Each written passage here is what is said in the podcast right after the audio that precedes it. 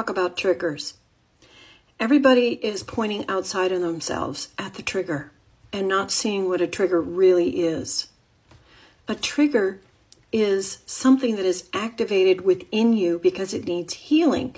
Now, yeah, you make me crazy is easy to say instead of I need to own up to the fact that when people ignore me, I feel X or Y.